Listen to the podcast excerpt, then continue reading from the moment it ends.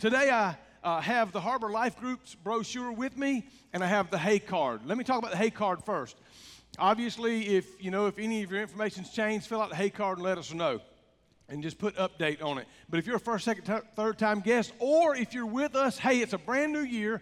It's time that you've set brand new resolutions, and um, you said, "I'm going to do better for the Lord this year. I'm going to quit running from God." I'm going to start serving somewhere. I'm going to open my home. I'm going to do this or that. Well, here's the deal take the hay card, and at any time in the year, you can use this hay card and communicate to us what you want to do. Uh, if you are interested in serving, let me just highlight one department right now, and that's Guest Central. Guest Central is a large team in the church. Um, it might be the largest team, somewhere around 50 or 60 people serve on Guest Central we are always needing people to serve, uh, whether it be greeting, whether it be ushering, whether it be in the parking lot or serving coffee or juice or whatever. But I urge you to sign up and start somewhere. Uh, so if you'll just fill that out, we will be in touch with you. I promise you that. So uh, the Hay card, that is, that is awesome. And by the way, if you're first, second, third time guests, uh, one of our staff pastors' wives will be at both of the VIPs uh, centers there and pick up your first, second, or third time gift. Um, also, the Harbor Life Group's uh, brochure. Uh, man, this is an awesome layout right here. And I wish I could highlight every one of them, but I can't. So I'm just going to pick one. Some of you heard me talking a few weeks ago, and I mentioned if you were uh, atheist or agnostic or skeptical in any way whatsoever, and you say, yeah, I ain't, I ain't sure about all this Bible stuff, all this faith stuff. There's a one on the bottom. It's called "The Case for Christ." Uh, Lee Strobel's book. Uh, I think Howard Marion Davis is uh, going to host that group, and um, Brother Carl is going to lead that group, Carl Renfro, and uh, I can't remember who's coordinating and all that, but nonetheless, I want to urge you to get signed up. That group is probably going to fill up fast. You can f- sign up at the kiosk or, uh, or online. But go through here, there is so many things soul detox, the art of marriage, confronting Jezebel, the voice of God, uh, the best yes, um, killing kryptonite, uh, basic firearm safety for you rednecks. No, you ain't got to be a redneck. Uh, but um, anyway, so that's, that's an incredible thing. I mean, we done that course here a while back. People had never shot a gun and all this foolishness going on in the world, they said, Well, I think we'll, I might need to learn how and get around some guys. Well, we got some guys that are certified firearms instructors. And, um, you know, so anyway, we can hook you up. Then there's, there, there's so many there. So get this brochure, take your time, look through it, sign up, just make a commitment. I'm going to serve or I'm going to be in a life group because that's one of our core values. We believe in doing life together. We fully believe in doing life together. I will say this if you call yourself a family and you never go home to your wife and you never go home to your children, you're not going to be a family too long. So you got to do some things together. You got to eat together. You got to be in the home together. You got to have some fun together and all those things. So we believe in all that. So take those things and uh, and we're excited about it and excited what God has for the spring semester. Uh, last week we talked about the prayer of Hezekiah uh, uh, in the Power of Prayer series. Today we're going to talk about uh, the prayer of Jonah, and, and perhaps uh, I'm thinking about the prayer of Nehemiah for next week, but uh, I'm holding it up against David and whatever. So we're going to get to them. I just don't know what order, but I promise you want to be here. So let me talk with you today about our second installment. It comes out of Jonah chapter number one and Jonah chapter two is where I want to just sort of rest at this morning. And in Jonah chapter one, you're going to find um, uh, a powerful, powerful story of a prophet of God that was very reluctant to do what God had called him to do. And then uh, the word of the Lord um, tells us in Jonah chapter 1. Um, do we have verse 1 there? There we go. Um, well, I'm not sure if that's verse 1. but anyway, let me tell you what happened there it is, I think. That's not. Anyway, Jonah is the son of Amittai. He is, his name means dove. Um, his father's name means faithful to Yahweh, that is God. So Jonah is a Hebrew prophet. He's a great man of God. He loves God, and he's called to do something incredible.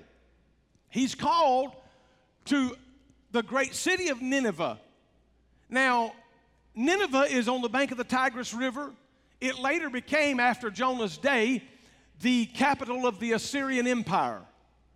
And um, at 705 BC, the ruins are found there um, even to the day in the northern part of modern Iraq, uh, near the city of Mosul, about 220 miles from Baghdad. If that kind of makes any sense to you from watching the news and whatever, seeing kind of what's out there. For Jonah to hear this, see, the Bible says the word of the Lord came to Jonah, the son of Amittai, and he says, Go to that great city of Nineveh, the great city of Nineveh, and preach against it, because its wickedness has come up before me. Now, I want to make a note of something as we hang out there for just a second. God's holiness has been offended by the sin of pagans a long way from where Israel was. And everybody thought that this was just about God's people, but God says to, to Jonah, I want you to go to Nineveh, this great upcoming and this city that is booming and will one day become the capital of the Assyrian Empire. I want you to go and cry against it because they are wicked and it has come up before me. Now, I want you to understand for Jonah, this is a tough bill because it's about 500 miles. In fact, scholars say the way that Jonah would have had to take would be more like 600 miles. Now, 600 miles would be a pretty good trip in the Jeep. Are y'all with me? 600, I mean, uh, come on now, that's 600 miles be a pretty, pretty lengthy trip in the Jeep, but let alone on a donkey. Huh? It'd take a little while to get there, but so he's thinking about this, and God has told him to go, but he decided, like many of us, to do my own thing. But Jonah ran away from the Lord, you see. But Jonah ran away from the Lord and headed for Tarshish. Now, where is Tarshish? Well, they don't know exactly. But every scholar believes what the Bible said that it was in the direct opposite. In other words, if it was if he was supposed to go north, he went south. If he was supposed to go east, he went west. Well, east west. You with me? That, that's how he was. And so, in other words, he decided, I'm going to be as far from where God really wants me. Now, I, there's something else I want you to make note of. We're not talking about some pagan hypocrite. We're not talking about some crazy guy. We're talking about somebody whose name meant dove, whose daddy's name meant faithful to Yahweh. We're not so in other words, get it out of your head that we're talking about a worldling. We're talking about a church guy. So, as we unveil this and unpack this this morning, this prayer of Jonah, and what, what are we going to get to this prayer? Well, we're going to find out the condition that he got himself into. And I would submit to you that many of us have gotten ourselves into bad circumstances because we went south when we were supposed to go north. God said east, and we said west. Huh? But, but so Jonah ran away from the Lord and headed for Tarsus. He went down to Joppa where he found a ship bound for that port, and after paying the fare thereof, he went aboard and sailed for Tarsus to flee from the Lord. Could you imagine the hypocrisy or, the idiocy of that? To flee, you can try, but you can't outrun God. First of all, you're never going to outrun him, and if you could, when you get where you're going, he'll be where you're at. Amen. So now I want you to understand something. Here's a little parallel because the Bible said that the Lord told Jonah to get up and go toward Nineveh. And what did Jonah do? He went down toward Joppa. And he bought a ticket on a boat going that way and he went down into the ship. Hello? And then he went down to the bottom and went to sleep. And you know how the story's going to go. He's going to go down into the sea. So when God said get up, he decided to get down. And that's what some of y'all done. I've done it. I preached my very first message entitled Running from the Call because that's what I had done for five years. God said go, and I said, uh uh-uh. uh and so, but but you know, I'm not talking about just the call to preach. Some of you got some callings for some other things. You just ain't done it yet.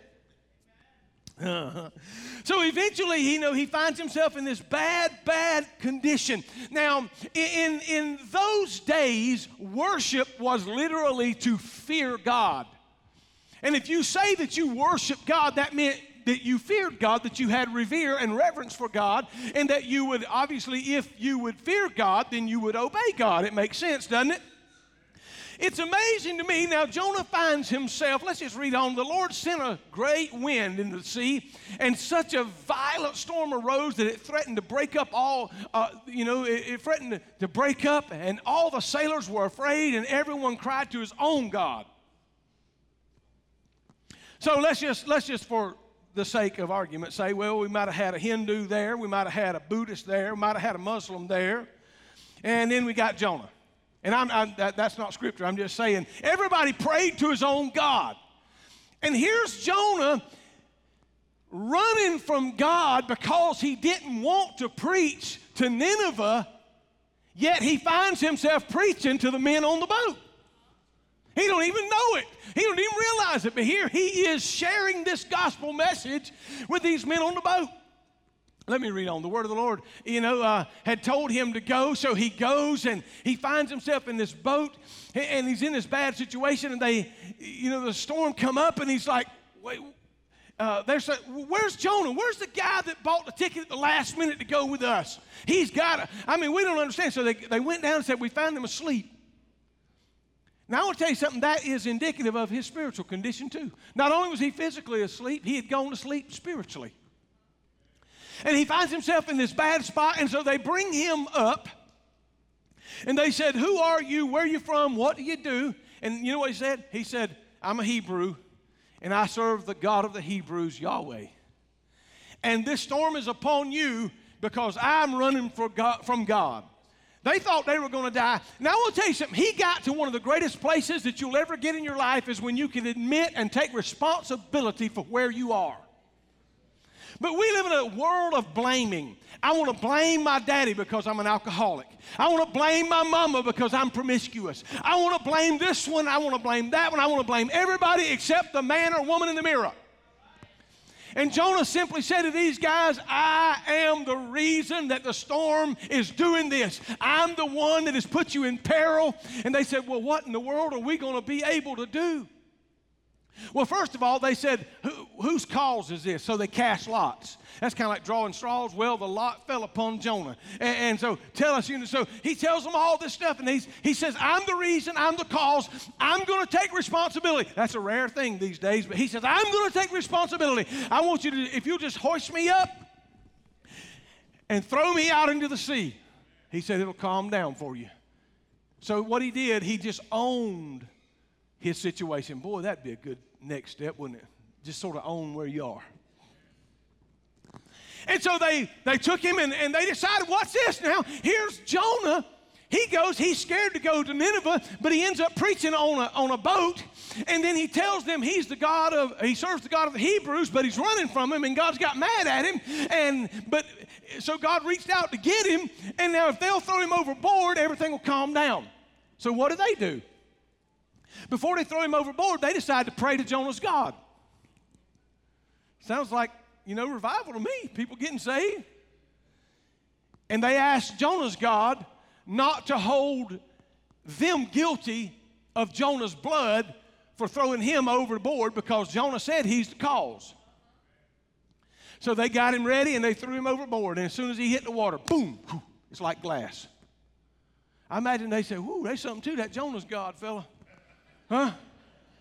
Man, we've been praying all kind of times for this and that and the other. Ain't nothing worked out. But man, that Jonah guy, whoever that Yahweh fella is, he's the one.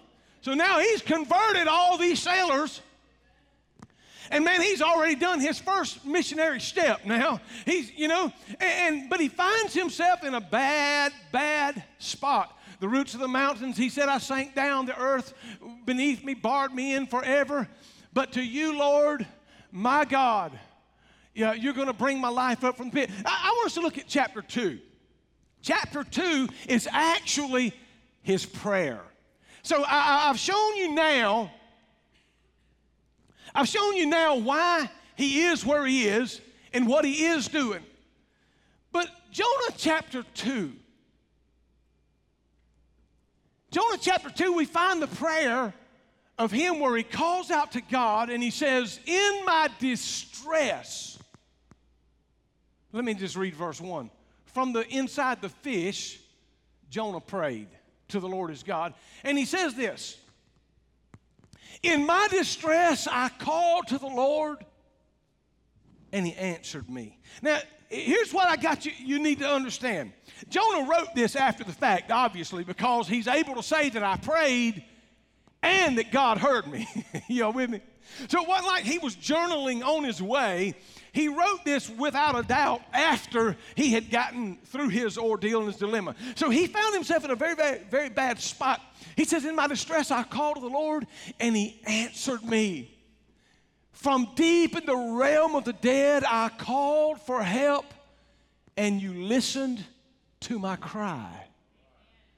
You hurled me into the depths. Did you get that? You, God, you hurled me into the depths, into the very heart of the seas, and the current swirled about me, and all of your waves and breakers swept over me. And I said, I have been banished from your sight, yet I will look again toward your holy temple. So let me hold right there for a second. Just keep that scripture. What Jonah is saying is that I found myself in a condition of my own making.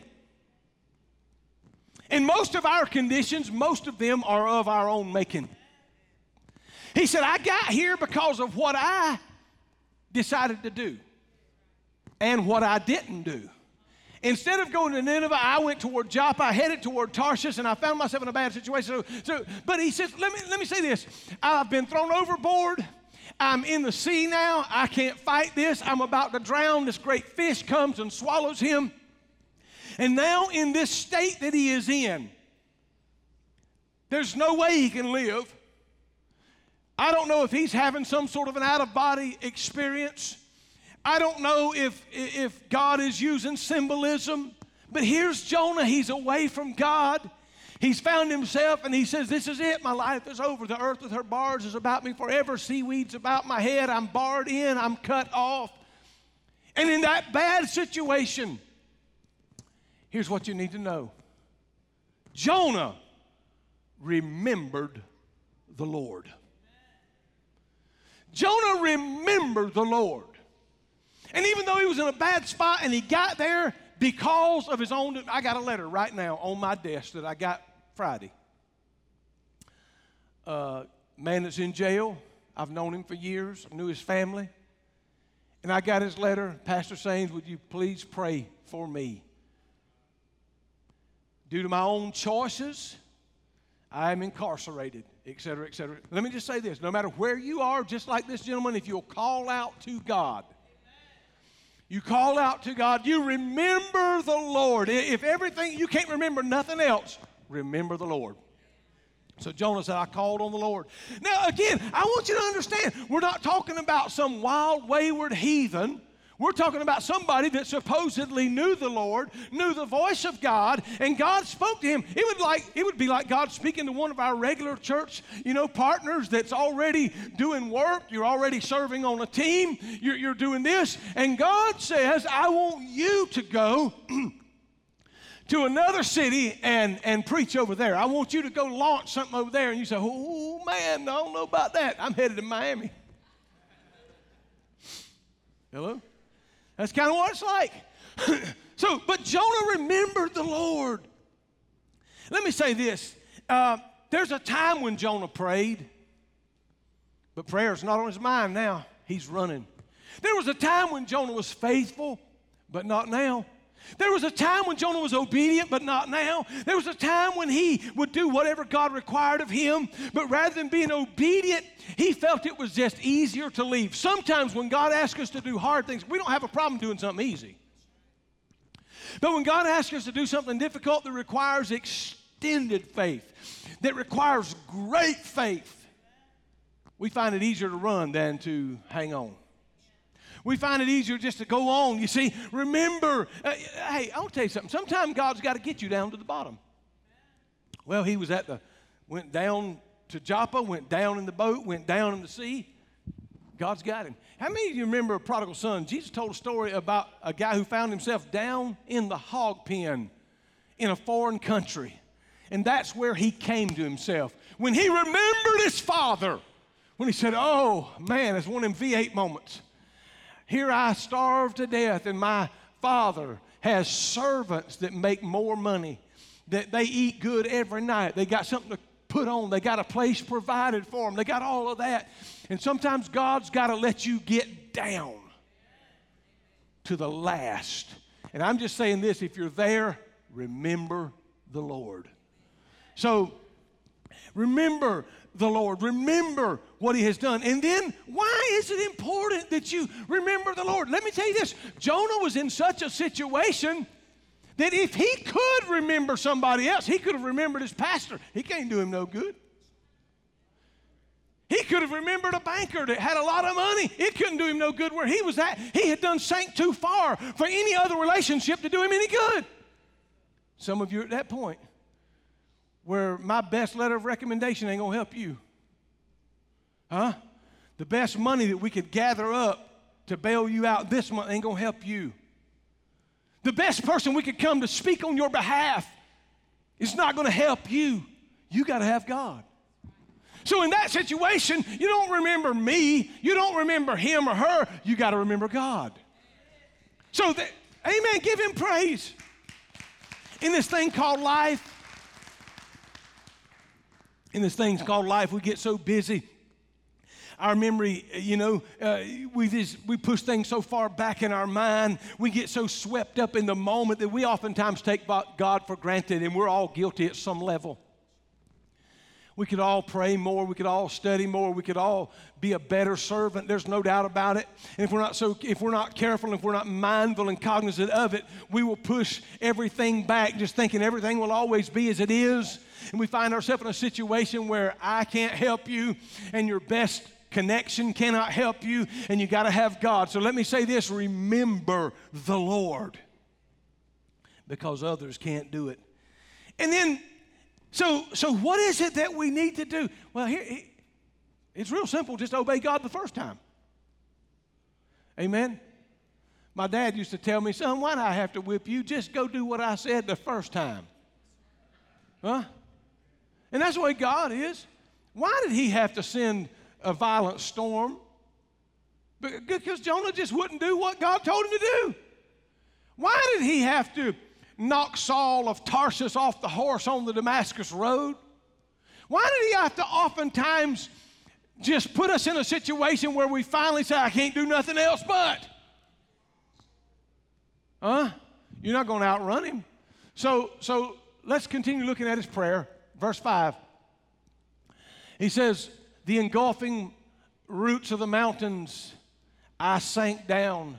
The earth barred beneath barred me in forever. But you, Lord my God, brought my life up from the pit. Didn't I hear the psalmist talk about that? He brought me up out of a horrible pit. You see, um, God has brought me up, and when my life was ebbing away, you see verse 7?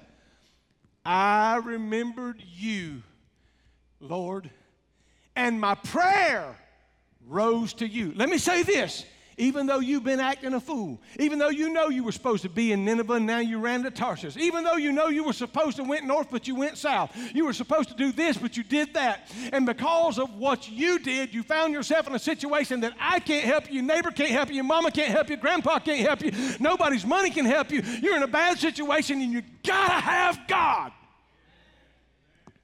Don't forget Him.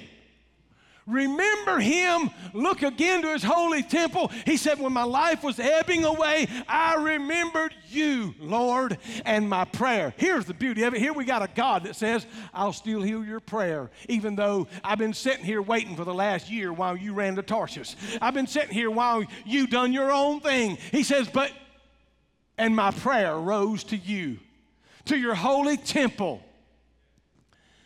Those who cling, he says, next verse 8, he said, Those who cling to worthless idols turn away from God's love for them. Those who cling to worthless idols, they turn away. But he said, But with shouts of grateful praise, I will sacrifice to you. Watch this. What I have vowed, I will make good. Let me hold that for a second. How many of you ever got yourself on a ride at Busch Gardens or Six Flags or something? And while it was going up the hill, clink, clink, clink, clink, clink, clink, clink, clink, clink, clink, you said, Oh God, what did I do? Oh man. And you start crying. I mean, it's too late. You can't get off, and tears start streaming down your face. Oh God, if you help me get off this thing, so help me, God, I won't never go another roller coaster all the days of my life. And I'll preach in the church, and I'll go to Sunday school, and I'll pay my tithe, and I'll bless the pastor at Christmas. And I, I mean, you just, man, you just start, son, you laying it out, right? And so Jonah says, I'll make good on the vow that I've made. You know what? In the belly of a fish, he's decided, Lord, if I ever get out of this fish, if you ever deliver me back on dry ground and my feet touch the ground, I can walk again. So help me, I'll head toward Nineveh. Why is it that God has to get us in these situations or we get ourselves there? He said, I will say of this salvation comes from the Lord. And you know what? When he, you know, he made this, or, or he told God this, and he said, Lord, if you'll just deliver me, I, will do thus and so. And here's verse 10. Y'all ready? And the Lord commanded the fish, and it vomited Jonah on the dry land. Woo! He probably smelled pretty bad. It's his own fault. He probably had to go back out in the water, and I don't know if he might have been scared to go back out in the water. I don't know. But all I know is this that we find him right now. He, he, he wished he had God the first time. He said, God, but if you'll give me a second chance. How many of y'all remember a guy by the name of the Apostle Peter? And he comes later, you know, a few hundred years, but he backslid. If you remember, he said, I'm going back a fishing after Jesus was crucified. You remember that? On the Galilean Sea, there on the Sea of Galilee, the Lord spoke to him three years earlier that, and he says, Follow me. And Simon Peter left his fishing industry and James and John and all those guys, and they followed him. And, and you know, they've done all this, and now he's crucified, he's dead. The last time Peter saw Jesus, he denied him uh, as prophesied before the rooster crows uh, twice you will have denied me three times. And sure enough, when he denied him the last time, Jesus turned and looked and he saw him. And Peter ran and wept bitterly. Jesus was crucified, he was put in the grave. After three days, he rose. And he says to those who come, Go tell my disciples and Peter. He, he specifically called him by name. Why? Because Peter had said, I've disobeyed the Lord. I have failed. I put myself in this predicament. I had, he had done gone back fishing. But you know what the Lord Jesus did? He went back where he knew he was. He went back to the same sea. And on the same Sea of Galilee, for the second time in Peter's life, he whispered to him, Follow me.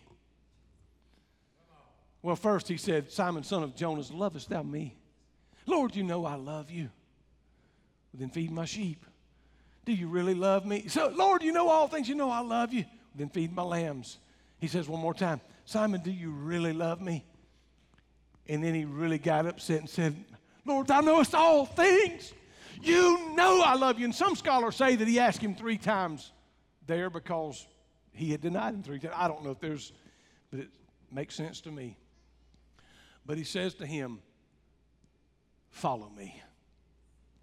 So the prayer of Jonah is all about a situation that he got himself into, a condition that he got himself into.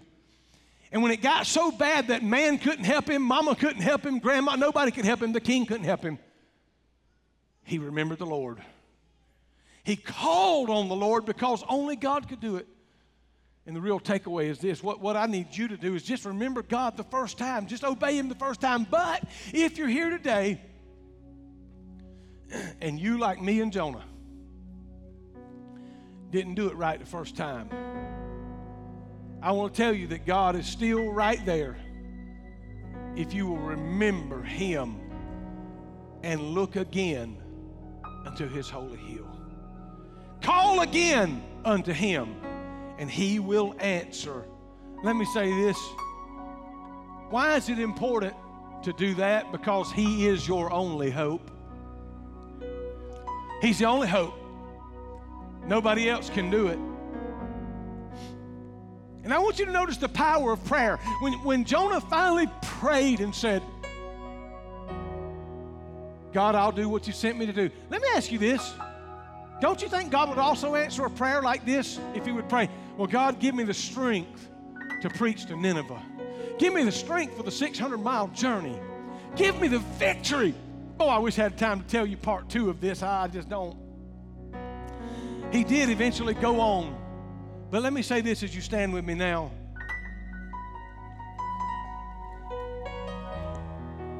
It is better to obey God in the storm than to disobey Him in the ship. Did you hear me? It is better to obey God in the storm than to disobey Him in the ship. There are those who feel like because you're still in the ship and everything's cool and, and God ain't got you into that place yet where you're in a spot where you've absolutely got to call out to Him. Everybody thinks it's all right, but let me say this storm's coming. And it's better to obey Him in the storm than to disobey Him in the ship. Bow with me if you will. Let me ask you if you're here today and you say, Pastor, I need to pray that prayer like Jonah prayed. I'm in a position, and perhaps largely because of my own fault. Rarely, rarely are we there because of somebody else's fault. But I'm in a spot right now that, man, if God don't do it, I'm in trouble. The earth with her bars is about me forever. I've sank down to the base of the mountains, and the seaweed is wrapped about my head. And if you're here today, say, Pastor, pray for me. That feels like where I'm at. Can I see your hand? How about you? God bless you. Two or three, two or three hands have gone up. Four, five, six. Feels like where I'm at.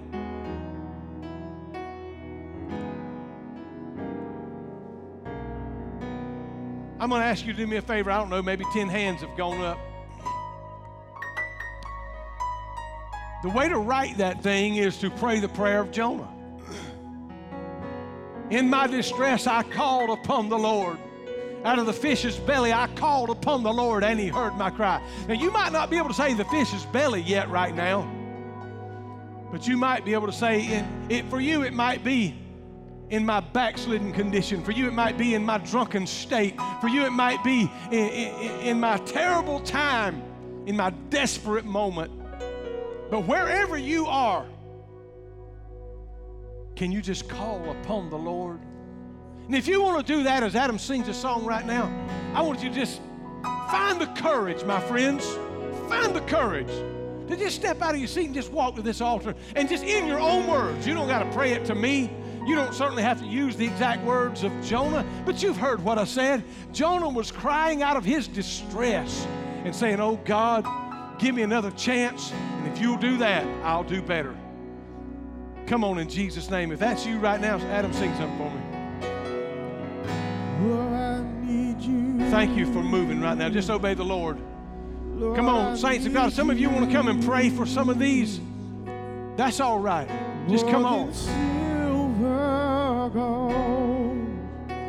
Thank you, Lord. Oh, Lord, I need you. Thank you, Lord. In my distress, I called upon the Lord, and the Lord heard my cry. When the earth with her bars was wrapped about me forever, and my soul had fainted within me, and I sunk into the deep. I looked again to his holy hill, and he heard my cry. Oh, and he brought me up out of death. He brought me out of a horrible pit. Oh. God, in the name of Jesus, right now, Lord, touch my sisters.